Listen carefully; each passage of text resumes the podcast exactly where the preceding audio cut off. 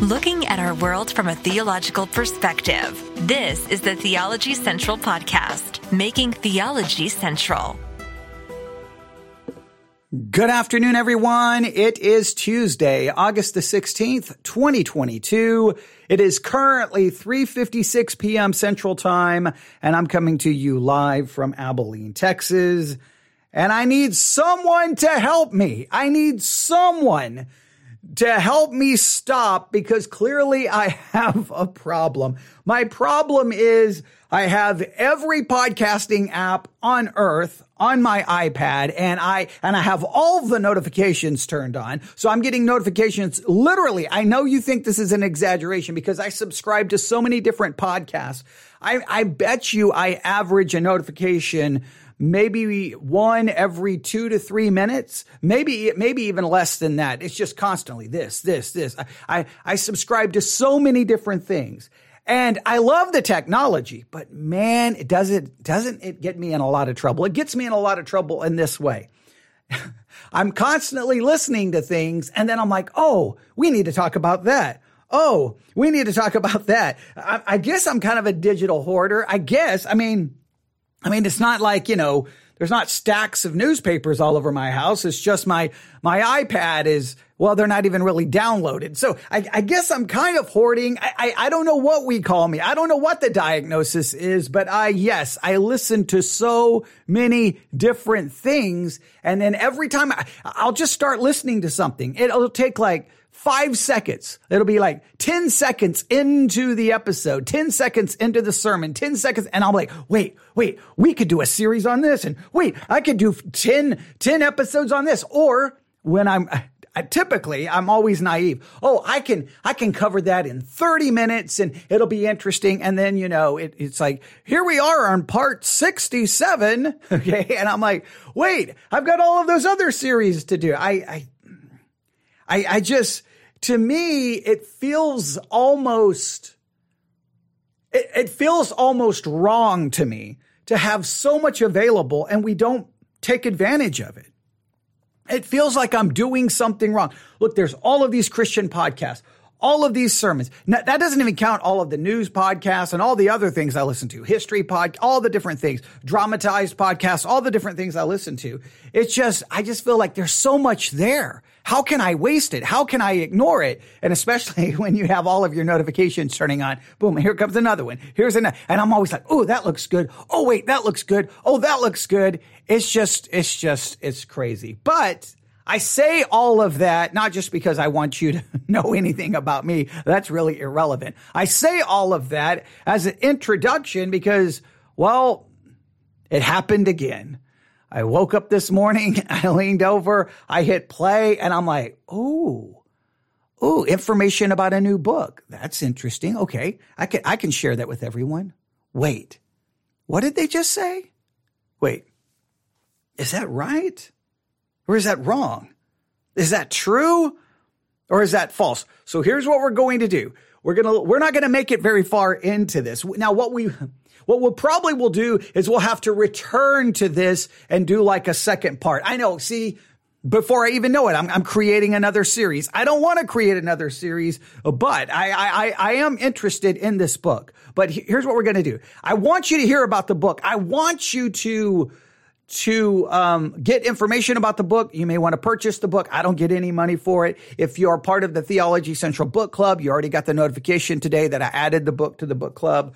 Um, it, it's I don't know. Probably it's in, in, in, some way, shape, or form, the book is going to end up in my hands. And when it ends up in my hands, uh, guess what? You're going to hear something from it. So this, this is, who knows? Who knows how the long time, the long term impact my what I don't how far did I make it? One minute into this podcast episode, I made it one minute, and all of us, and next thing you know, I've got uh, I've got notes. I started researching this, and and and of course, we're going to probably this is probably going to turn into two or three parts. But here here is what I want you to consider, and I just want to ask you, if you were to consider the book of Proverbs and the book of Psalms right? If you, if I, if I, instead of having them in the Bible, just their individual books, here's the book of Proverbs, here's the book of Psalms, and I set them down on a table in front of you. Here's the book of Psalms, here's the book of Proverbs.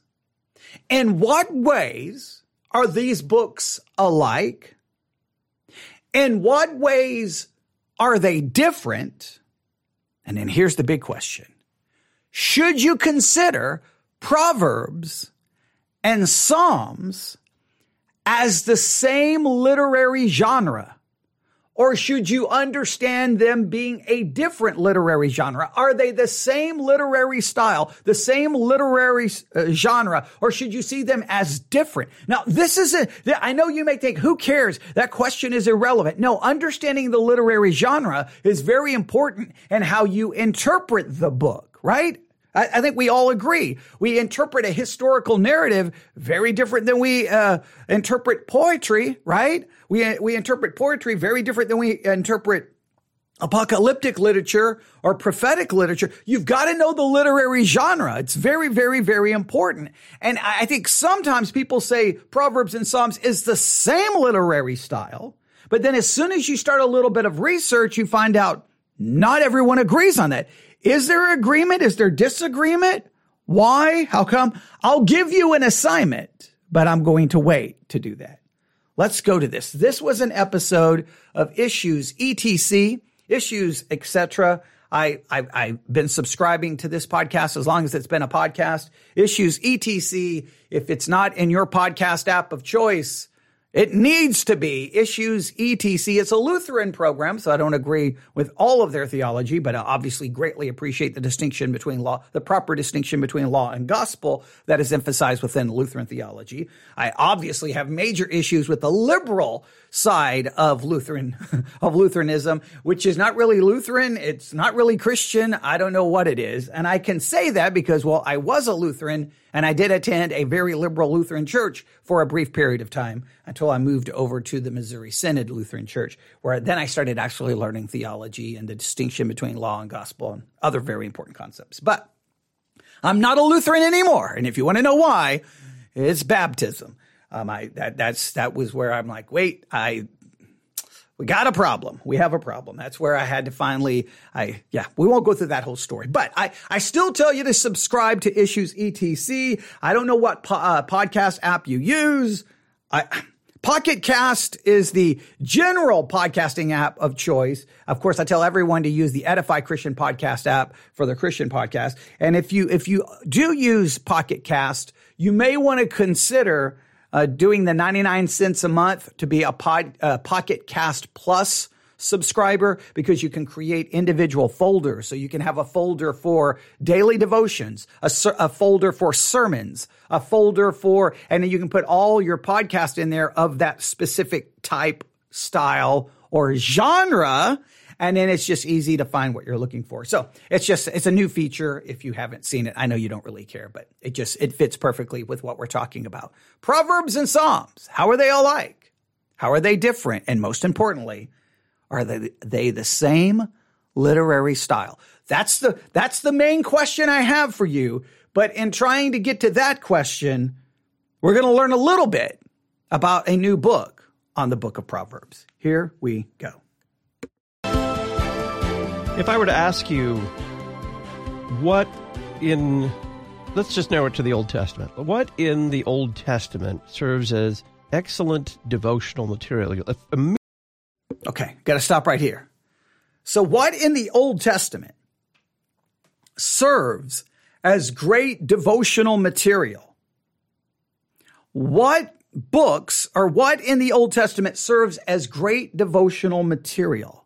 Now, as soon as I heard that question, I almost stopped right there this morning. I almost stopped right there. And I, and I wanted to come to the microphone and just put that question to the listeners. Like if you were to choose what you would use in the Old Testament for devotional material, what would you choose? I, I would be interested to hear what people would go to. But here's what I think. What people choose may greatly indicate what they, how they understand what devotional material is, or it, it would indicate their definition of devotional material. When you think of devotional material, what do you think of? What do you think of? See, I, now you, you can, I'm just going to throw out my philosophy here, right? I'm just going to throw out my philosophy. When I think of devotional material, yes, I'm very aware of what we call devotionals, right? Like I got a devotional right here. Okay. I, I, and, and I have plenty of devotionals and I'm always using them. But this is my philosophy between what I would say devotional material and then what I guess I would choose as material for in depth study. I think every passage can be devotional and every passage can be in depth. Or let me state it another way. Devotional is kind of usually sometimes viewed as more spiritual milk, where in-depth study may be viewed more as spiritual meat. Here's my perspective. Every passage is milk. Every passage is meat. Every passage is devotional. Every passage is in depth. It all depends on the attention, time, and how you approach the passage. So I perceive that something is devotional or something is quote unquote in depth or study material simply based on the amount of time I have on that particular passage or verse on any given day. So in other words, I may go to a passage and it is devotional at 7 a.m. before, well, I, you know, I, I, now this is my job, but back before when I, when I worked, okay, I may look at a passage. I'll just, I'll just grab the devotional guide that I have right here. Today is August the 16th. I'll just give you an example. August the 16th. It is Romans 4, 16 to 25. Romans 4, 16 to 25. So if it was devotional time, I would open up Romans 4, 16 to 25 and I would read it probably two or three times and then just try to write down maybe two or three observations, maybe a question or two. I would probably write down a few observations, a few questions, and maybe one or two lessons. It would be probably done in 15 to 20 minutes, right? I'm going to read it. I'm going to write down a few observations, maybe some questions that I have that like, oh, I don't understand this. I don't understand this. Maybe a few uh, lessons and maybe an application or two. Now, if I can't write that much out, I would do what I can. Now that there's there's devotional time. Now, hopefully, devotional time leads to meditation time. So now that I once I've done my devotional, now I'm in the car driving to work, I'm thinking about Romans 4. I'm yeah, okay, that was kind of good. Okay, that was interesting. Okay.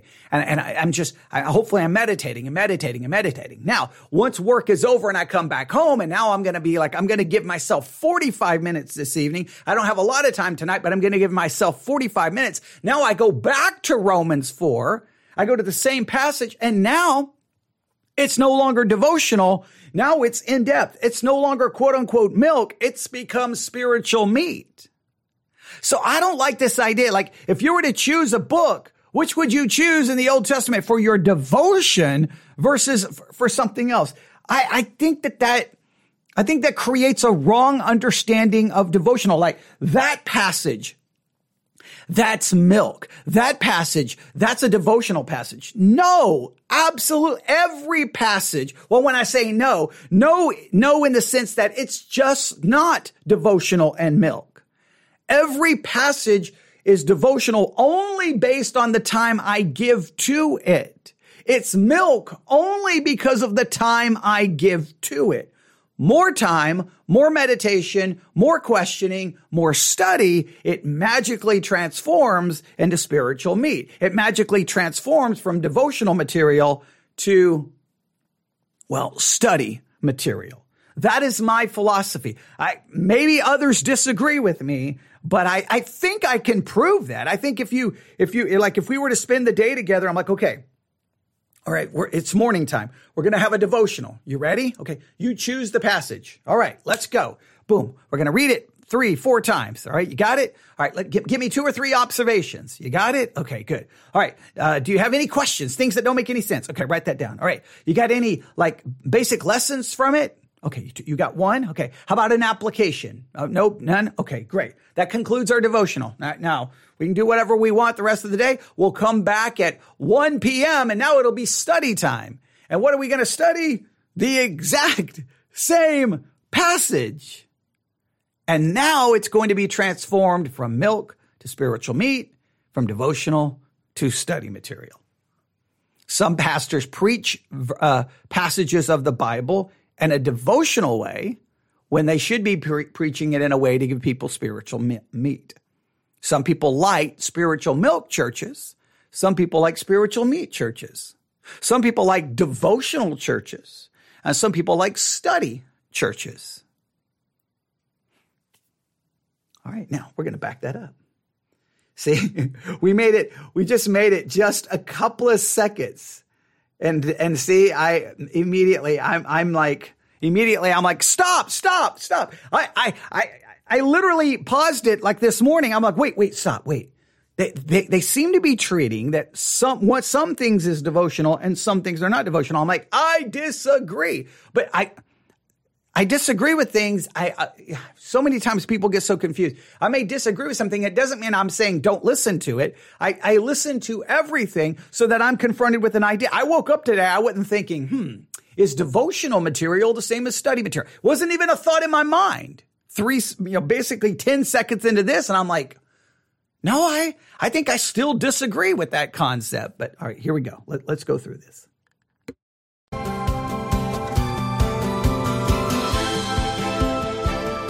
If I were to ask you what in, let's just narrow it to the Old Testament, what in the Old Testament serves as excellent devotional material?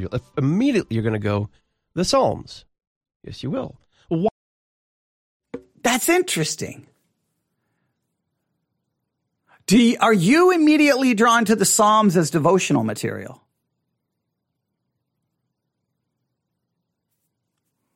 Personally, the Psalms I don't feel is devotional material because here's what happens when I read the Psalms. I'm always like, wait a minute, wait a minute. Okay. So I got, I got poetry here, but who's, who is this talking about? What's going? I need some kind of historical context because can I just grab this and start applying it? Like usually when I'm in the Psalms, I'm like, wait a minute. Can I apply this? Can I not apply this? Like what, who is this talking about? Because it's seeming to imply that God will do this, this, this, and this. And I know he doesn't always do those things. So what's, and, and, in some cases, you don't really necessarily have a historical context. Like, is this, sometimes you know it's David. Sometimes you may not. And you even if it's David, What's going on? So then you have to go find a book. Then you have to look up, say Psalm, whatever. Okay. Historical context. Well, some scholars believe this is the historical context. Some scholars believe this is the historical context. Then you got to go back, read the historical context and go, hmm, okay. I think that fits.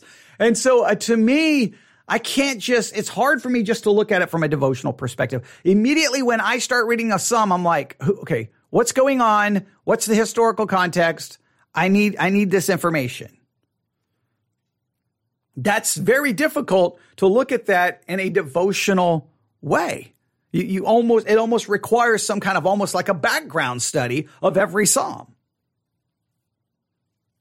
So I find it interesting that he said that most people would immediately go to the Psalms. I, it would, I would love, sometimes when I hear people talk about devotions or their quiet time, I almost want to say, look, I'm not, I'm not trying to be like a stalker, but I need to come over to your house and I need to watch you have your devotions. Like, what are you talking about? I, I just need to see because, because I think some people's perception, I'm like, I think I would be sitting there going, wait, that was your devotional time?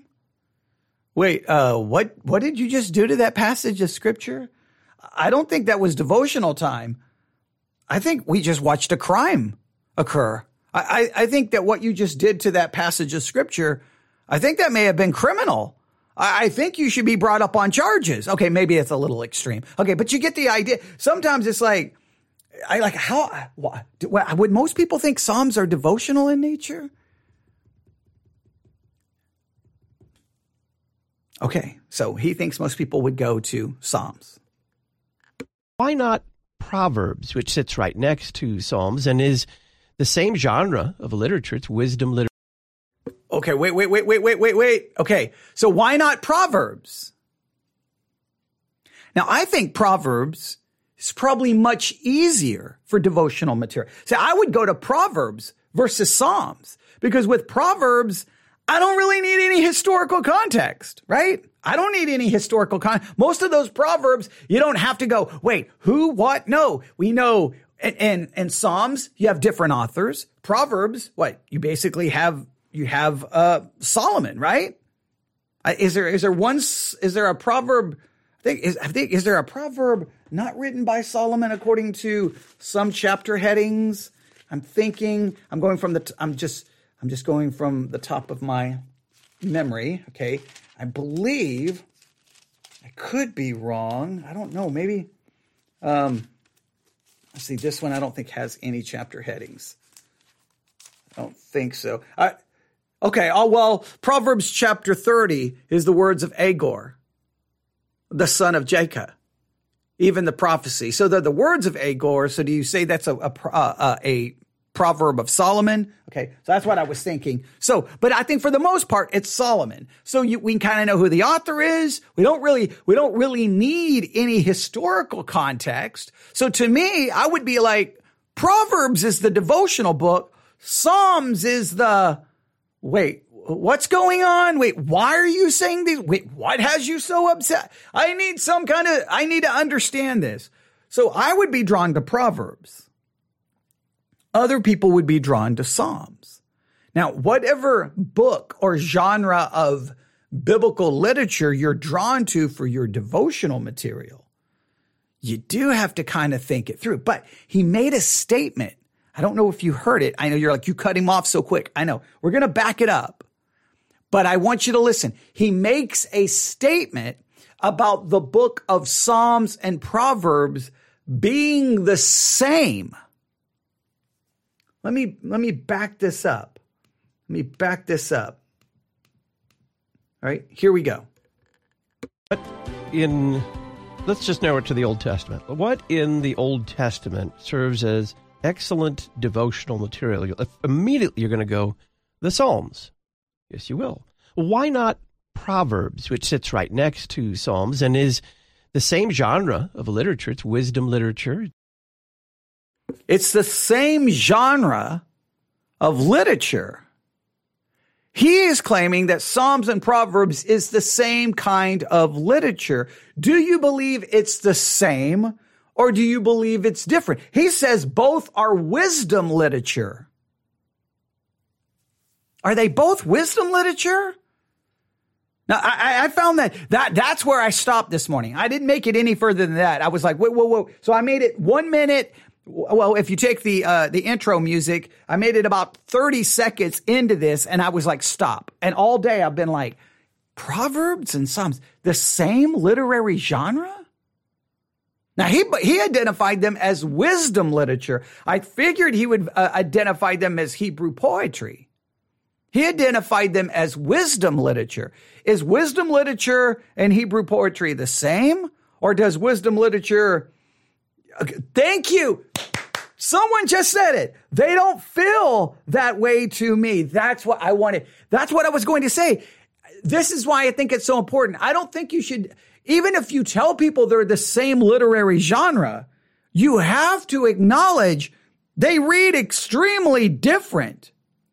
There's some serious differences with these two books. There's a difference between Psalm and Proverbs. There, there's a difference. So I just did a little bit of work today, grabbing multiple things and just trying to, uh, to go through this. And so let's work a little bit on this. Now, I still want to, you, you, please wait till the end because I will let this play just a little bit longer so that we, you get introduced to this new book on Proverbs that they're about to introduce. And obviously it's a devotional book on Proverbs, right? But before we go there, I don't, we can't just, Go past this. I know the average person would be listening to this.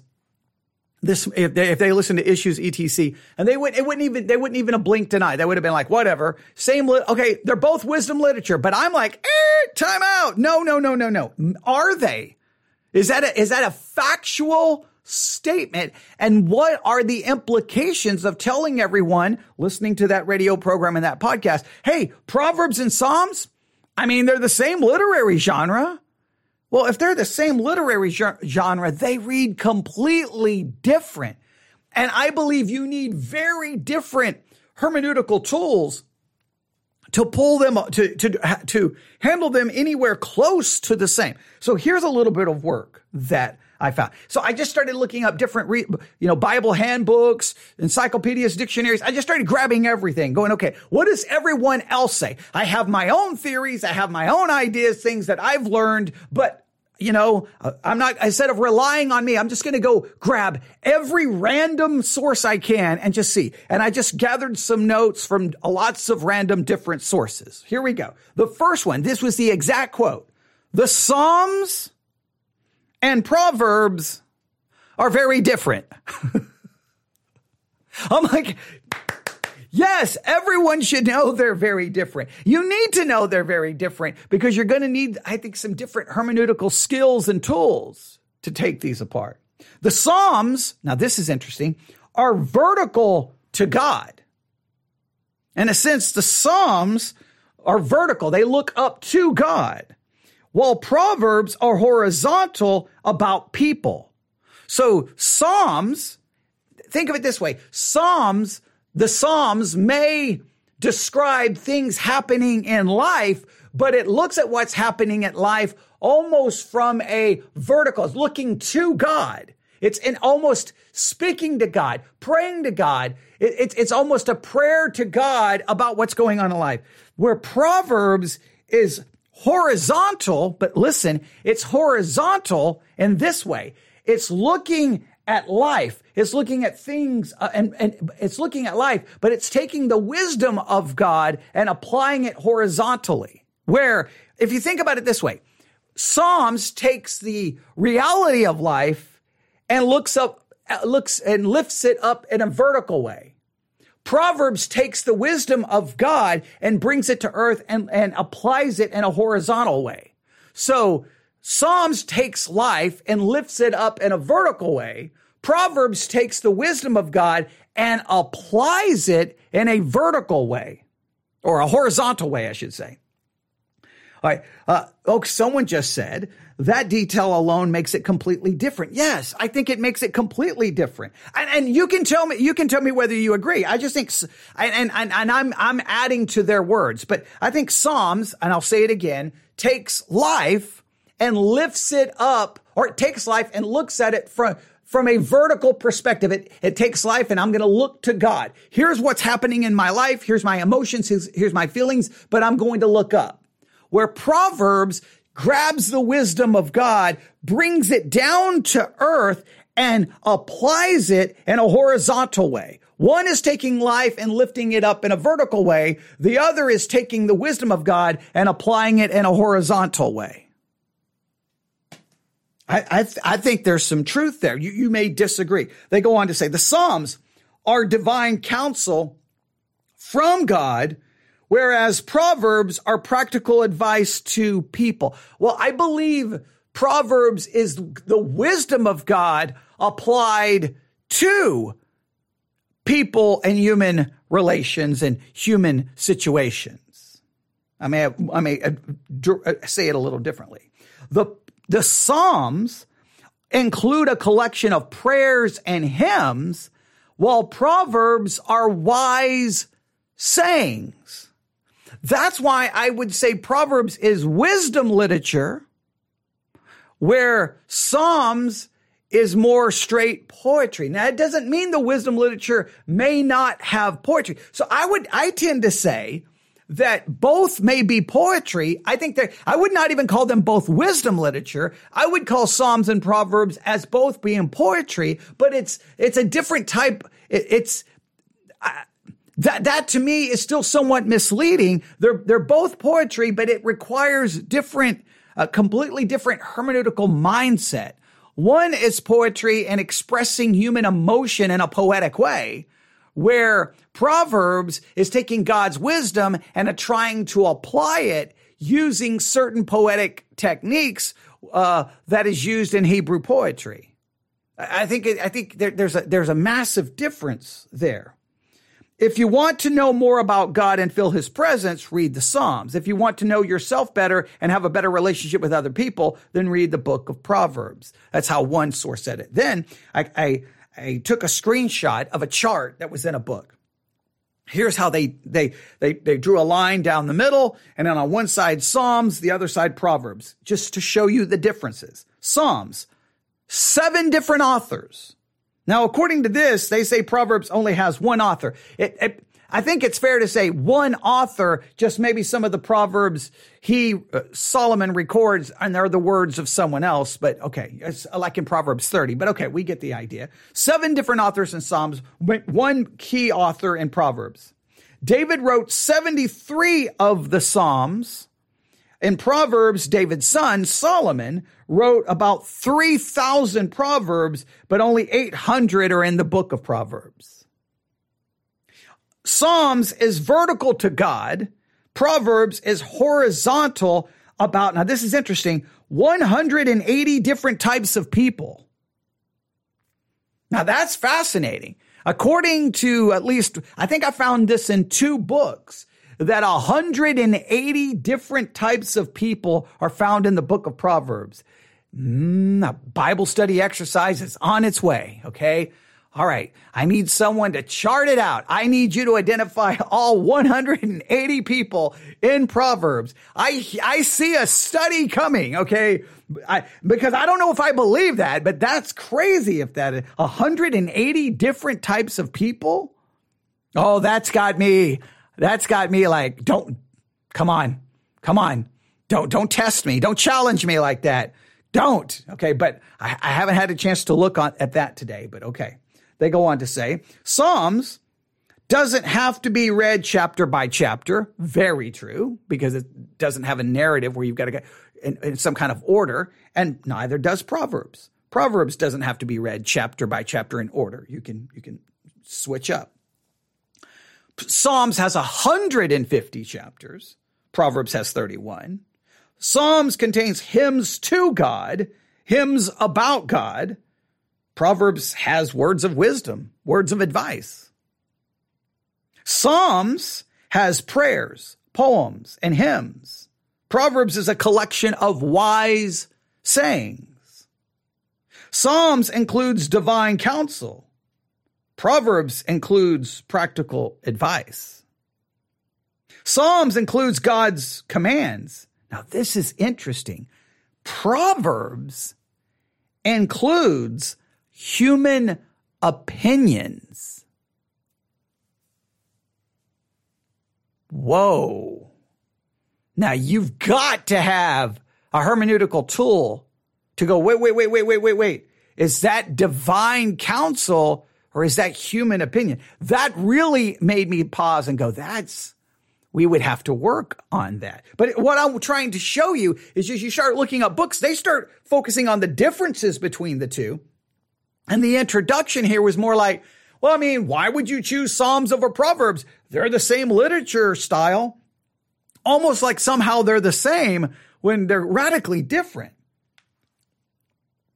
Psalms has five divisions. Proverbs doesn't appear to have a division. Psalms has hymns that are to be sung. Proverbs are not designed to be sung. You can, you can't turn them into a song because at our church we sing a, lo- sing a lot of scripture a cappella. We, we pick a scripture, someone comes up with a tune, and then we, we learn it, and then we just sing it a cappella. So, um, and I think we have, I think we have one. I don't know. I'd have to go back and remember. I don't remember all the scriptures we sing, but I think we have one in Proverbs. If not, I'm going to tell everyone at my church we need a scripture song from Proverbs today. Okay, so uh, uh, that's what I'll do. All right. So Here's some more information. The book of Psalms, also referred to simply as the Psalms, is in the Bible in the writings or poetic literature section of the Old Testament. They place it as poetry, not, not, they don't refer to it as wisdom literature, but as poetry literature. Now, you could argue wisdom literature contains poetry. You could argue poetry contains words of wisdom, but typically we try to draw some kind of distinction. They go they go on to say many people credit all or most of the psalms to david but david wrote only 73 of the 150 psalms. There were six other writers. I'm not going to go through and name all of them here. The book of psalms is a collection of prayers poems and hymns. Most of them include praise to god. There are some corporate psalms. Some are individual. They include worship and adoration to god for who he is for his creation and for his deliverance and care for israel now, the book of, of Psalms, if I said Proverbs, let me, let, me, let me read that all again. The book of Psalms is a collection of prayers, poems, hymns. Most of them include praise to God. There are some corporate Psalms. Some are individual. They include worship and adoration uh, to God for who he is, for his creation and for his deliverance and care for Israel. Now, five divisions of the Psalms, not of the Proverbs, of the Psalms. The book of Psalms is divided into five sections that are a parallel to the Pentateuch. Each section ends with a doxology. A doxology is a hymn with five characteristics. All right. And then they, they talk about the five characteristics of that. But okay, but it's a five-fold division. I'm not going to break the whole thing down here. All right. So there's a little bit about the book of Psalms showing you its individual character and how it, I think it's very different from Proverbs. So let's consider Proverbs. Proverbs is listed after Psalms in the Bible in the writings or poetic literature section of the Old Testament. So some refer to this as poetry and um, Psalms as poetry. So that would argue that they're the same. They're the same. Both they're both poetry. Now, um, they go on to say Proverbs has 31 chapters, unlike the book of Psalms. And then we uh, there's some other information here that we have basically we've already talked about. So they would say they're both poetry. But even if you tell someone, hey, they're both poetry, so remember that and interpreting it, I mean, come on. They're drastic, drastically different styles of poetry. There may be certain overlapping principles. I think, I think I would argue this. You can't read Proverbs until you know the, some of the basic principles or attributes of Hebrew poetry. I, I, I, th- I think that that would be a pretty dogmatic statement. But I looked up another source. This one says the uh, Psalms, or they're here they're breaking the books down into different uh, literary genres, and they label Psalms as poetry. Also known as the literary style of poetry, the 150 Psalms are a collection of inspired poetry with a rhythm and structure that help people remember God's word at a time when written copies, reading and writing were rare. So they're saying the way the Psalms were put together with kind of a rhythm and a structure, it was easy for you to remember and easy for you to sing. The pro, but then when you go over to Proverbs in the same book, now, this is different than the previous book I was looking at.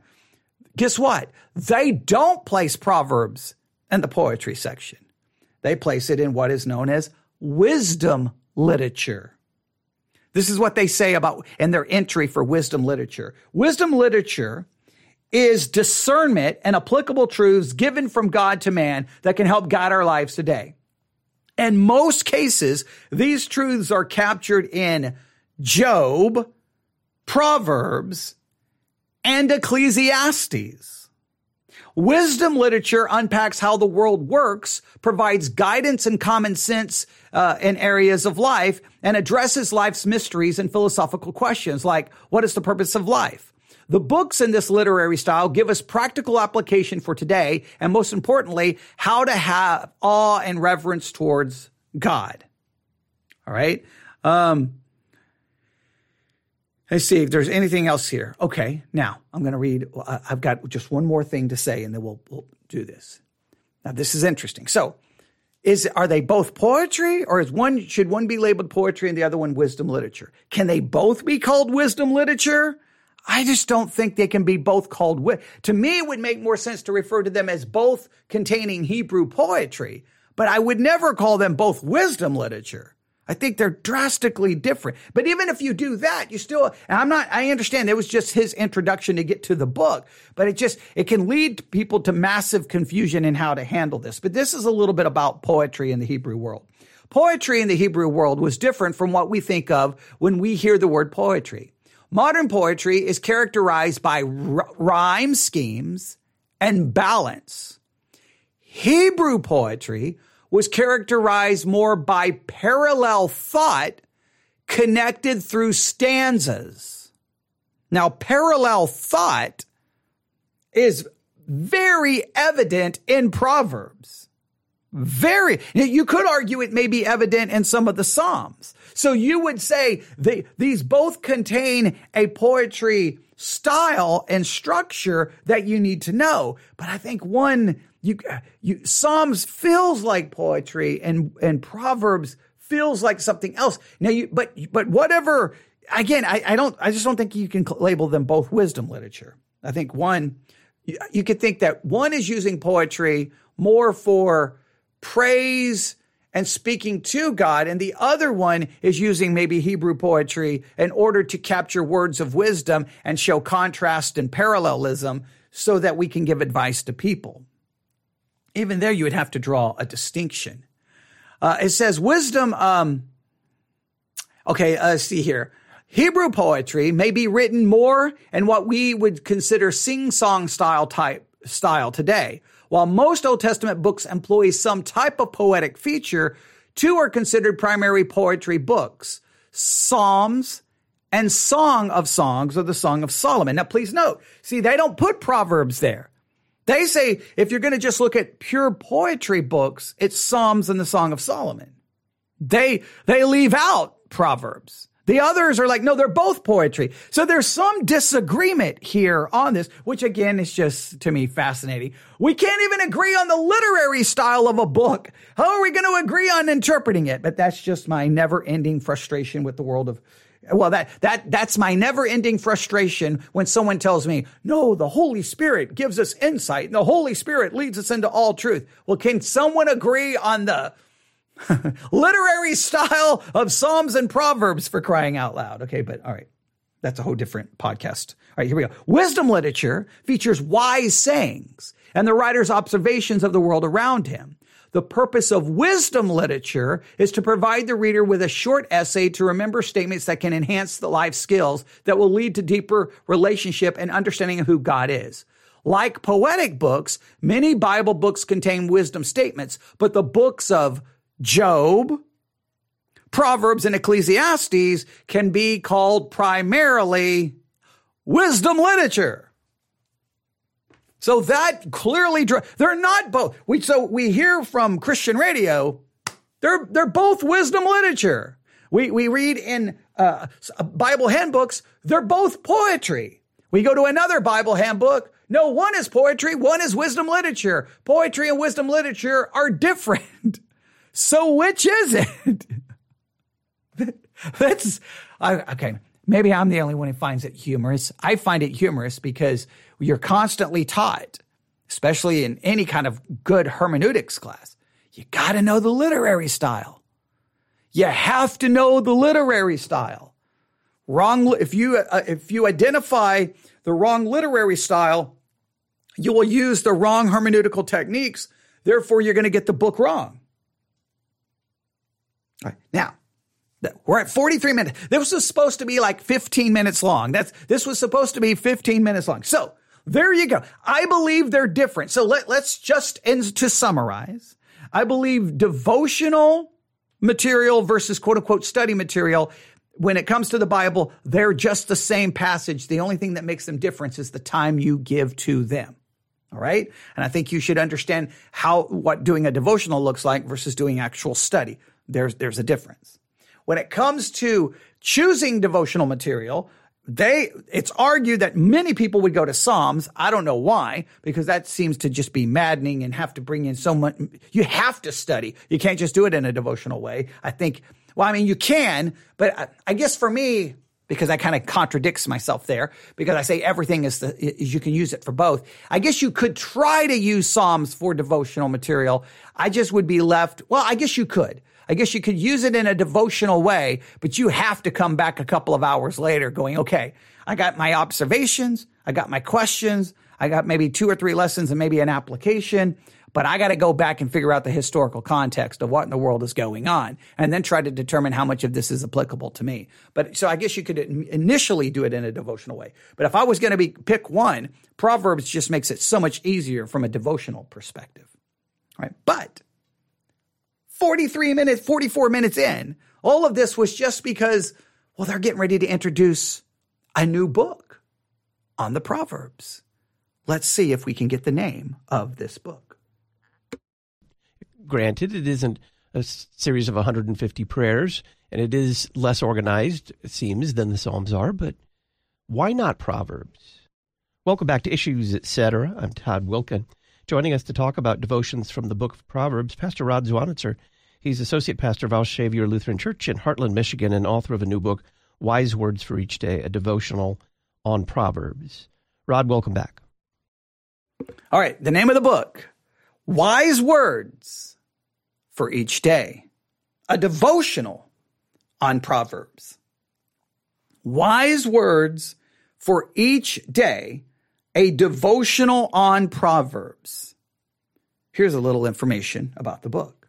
Finding Jesus Christ in Proverbs is truly the unique feature of wise words for each day a daily devotional on Proverbs. Oh boy. All right. We have another issue to address. Now, whenever I say this, I get five bazillion emails and everybody's like, you're wrong. You're wrong. How dare you? You're not even a Christian. You're an atheist. You should throw away your microphone and retire. Okay. Calm down, everyone. I just have a different perspective on this when it comes to interpreting the Bible. There is a system of hermeneutics. There is a an approach to biblical interpretation that says Jesus is found in every chapter and every verse. And if you don't see Jesus, you did not interpret the verse correctly. I'm not in favor of that hermeneutic because I've seen it play out time and time again in sermons. And I'm looking at the passage going, you just forced Jesus into that. Nobody, when it was originally written, would have understood it's about Jesus. They wouldn't have had a clue. The author himself, in many cases, wouldn't have the clue. Now, there are some cases where clearly they're giving some kind of prophetic messianic prophecy and it would make sense. But so many times I'm like, whoa, whoa, whoa, whoa, whoa, whoa. How did you put Jesus into that? It's just like, oh, throw Jesus into it. Uh, no. Now, they're, they're, everyone believes there's scriptural justification for doing so, and and this inter, this kind of description of the book is going to offer it. Here we go. Finding Jesus Christ in Proverbs is truly the unique feature of wise words for each day, a daily devotional on Proverbs. Based on Jesus' own words and Luke 24, 25 through 27. This seldom u- used biblical word finds Christ, the wisdom of God. Now it says based on Jesus' own words, Luke 24, 25 through 27. All right, let's look at it. I'm going to go to the Gospel of Luke. I'm almost positive I know what they're getting ready to quote. I'm almost positive. I'm hoping I'm horribly wrong, and then uh, we won't have to talk about it. Let's hope I'm wrong. Luke 24, and let's go to verse 20. See, I'm in Luke 23. That makes absolutely no sense. Here's Luke 24. Let's go to verse 25. All right. Yep. This is the verse. This is the passage. Always, this is the one that gets sent to me in emails all the time. Have you not read? Can you not read? What's wrong with you? Open your Bible. You're right. Never read. I've never read the Bible. Never. Not one time. Don't even, I didn't even know what the Bible was until five minutes ago. Okay. It, yeah. It's always a, you can go, no matter how many, how many schools you attend, no matter how many degrees you have, someone's out there always telling you, you don't know what you're talking about. But all right, here we go. Luke 24, 25. Jesus is speaking. He said to them, how foolish you are and how slow to believe all the, uh, okay he said to them, How foolish you are and how slow to believe all that the prophets have spoken. Wasn't it necessary for the Messiah to suffer these things and enter into his glory? Then beginning with Moses and all the prophets, he interpreted for, th- for them the things concerning himself and all the scriptures. Now, for some weird reason, people read that, see, Jesus just said that all the scriptures are about him. No, it did not say that. It said he taught about those things in the scriptures that were about him. That's a completely different way of understanding that. Let me read it to you again. Luke 24. He interpreted for them the things concerning himself and all the scriptures. So he, he, came, he went through the scriptures and everything that was concerning him, he taught. Now, if he's found in every verse, look, if you read Luke 24, how did he accomplish this and what appears to be the time that they were together and they spoke? Look, look at the situation. It's not like he stayed there for six months. If he, if he's found in every verse of the Old Testament and he, and he interpreted everything about him and every verse of the Old Testament, it would have taken weeks. It would have taken months. It would have taken years. Okay, let's start with Genesis 1 1. Let's start with Genesis 1 2. Let's start with Genesis 1 3. Let's start. You know how long it would make it to go through every verse of Genesis? So clearly, that's just not even true from a practical standpoint, considering the situation there. What he did is he went to the Old Testament and those things that are about him those are the things he gave an interpretation for. I don't know why that's so difficult and why it causes so, but it leads to an entire hermeneutical system. It, Jesus is in every passage. If you don't see Jesus, you didn't see the truth of the passage and you're wrong. And it's like, no, you're wrong because you're shoving Jesus into passages where clearly nobody would have ever seen him other than someone just finding a way to put it there. And it's like, it's, it, we've got to be careful with how we do that. So I'm interested in seeing how this, this, I'm very interested in seeing how this does this, but they go on to, so let me read this paragraph again. Finding Jesus Christ in Proverbs is truly the unique feature of wise words for each day, a daily devotional on Proverbs. Based on Jesus' own words in Luke 24, 25 through 27, this seldom used biblical word finds Christ, the wisdom of God, 1 Corinthians 1.30, and almost all the Proverbs. Further, the beautiful commissioned cover painting based on Proverbs 8 1 depicts the very biblical chapter that settled the Arian controversy over the divinity of Christ in the fourth century AD. Hmm, that's, that's some good stuff right there. Uniqueness is also found in the format among Proverbs devotionals and that it covers large portion of Proverbs by matching up day one of each month with Proverbs chapter one, day two with Proverbs chapter two, and so on. Each day also provides a crafted prayer and for further study, Word Connect section for those who want to go deeper than the two to three minute daily dosage of wisdom. Now, the book is called Wise Words for Each Day a devotional on Proverbs. And you know what I, I, if you know me, you know what I'm thinking right now. You know what I'm thinking. I got to get the book. And I have to turn on the microphone and go, look, they claim Jesus is in this proverb. What do you think, class? Let's go. And then, wait, wait, here's the next devotional. Is Jesus here? Wait, here's. Now, we were doing some work in Jesus Calling, that messed up devotional. And we were doing, we were doing that. Sometimes with, with Jesus calling, it only takes about like, I don't know, 15 minutes to realize this thing is a train wreck. I'm not saying this one will be a train wreck anywhere close to what Jesus calling is. That thing is a disaster. That thing is a, oh man, that thing is horrible. Okay.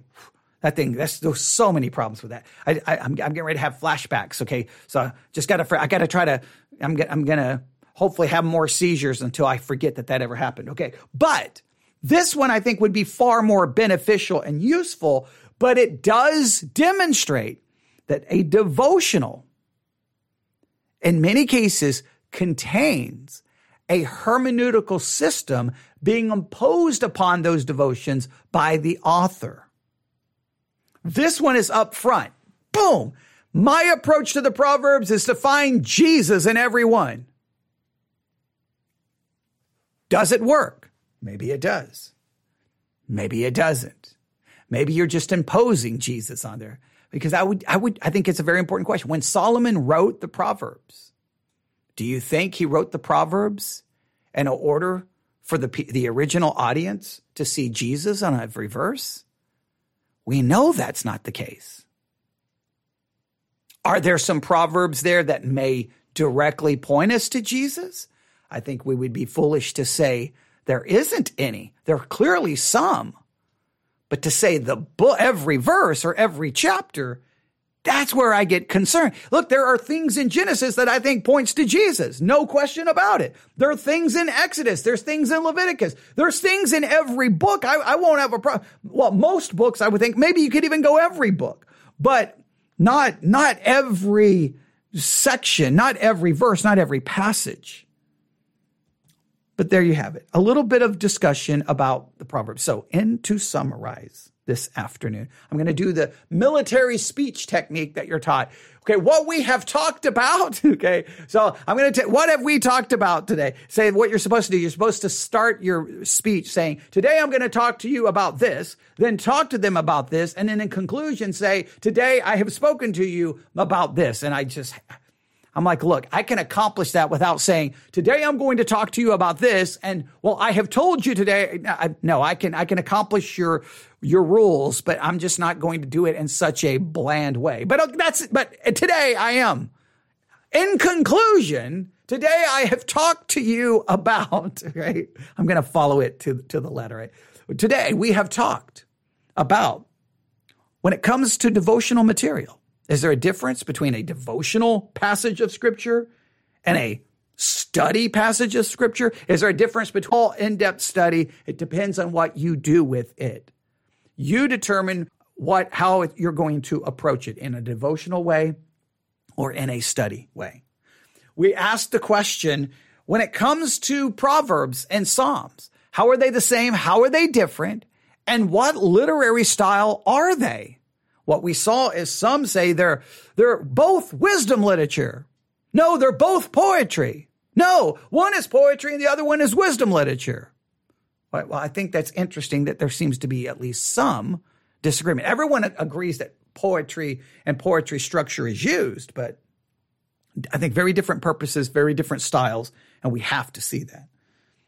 We introduced you to a new book on Proverbs called Wise Words for Each Day, a devotional on Proverbs. It is available for $22 hardcover at amazon.com. I don't get any money, but I'm going to get a copy. And the unique feature of this book is supposedly trying to find Jesus and, every, and I guess in almost every proverb. The book is 378 pages long, so it should give us plenty to work on. There we go. Does anyone have any questions? Well, there's no one in this room to say they do. I think everyone who was listening live stopped listening. I think they were like, I'm done. I am done. I don't care anymore. I don't care. I'm done. So probably everyone stopped listening because nobody else in the chat has said anything. They, they missed out. They missed out because I think, I think it was a good talk. I think it was a good discussion. I do. I really do.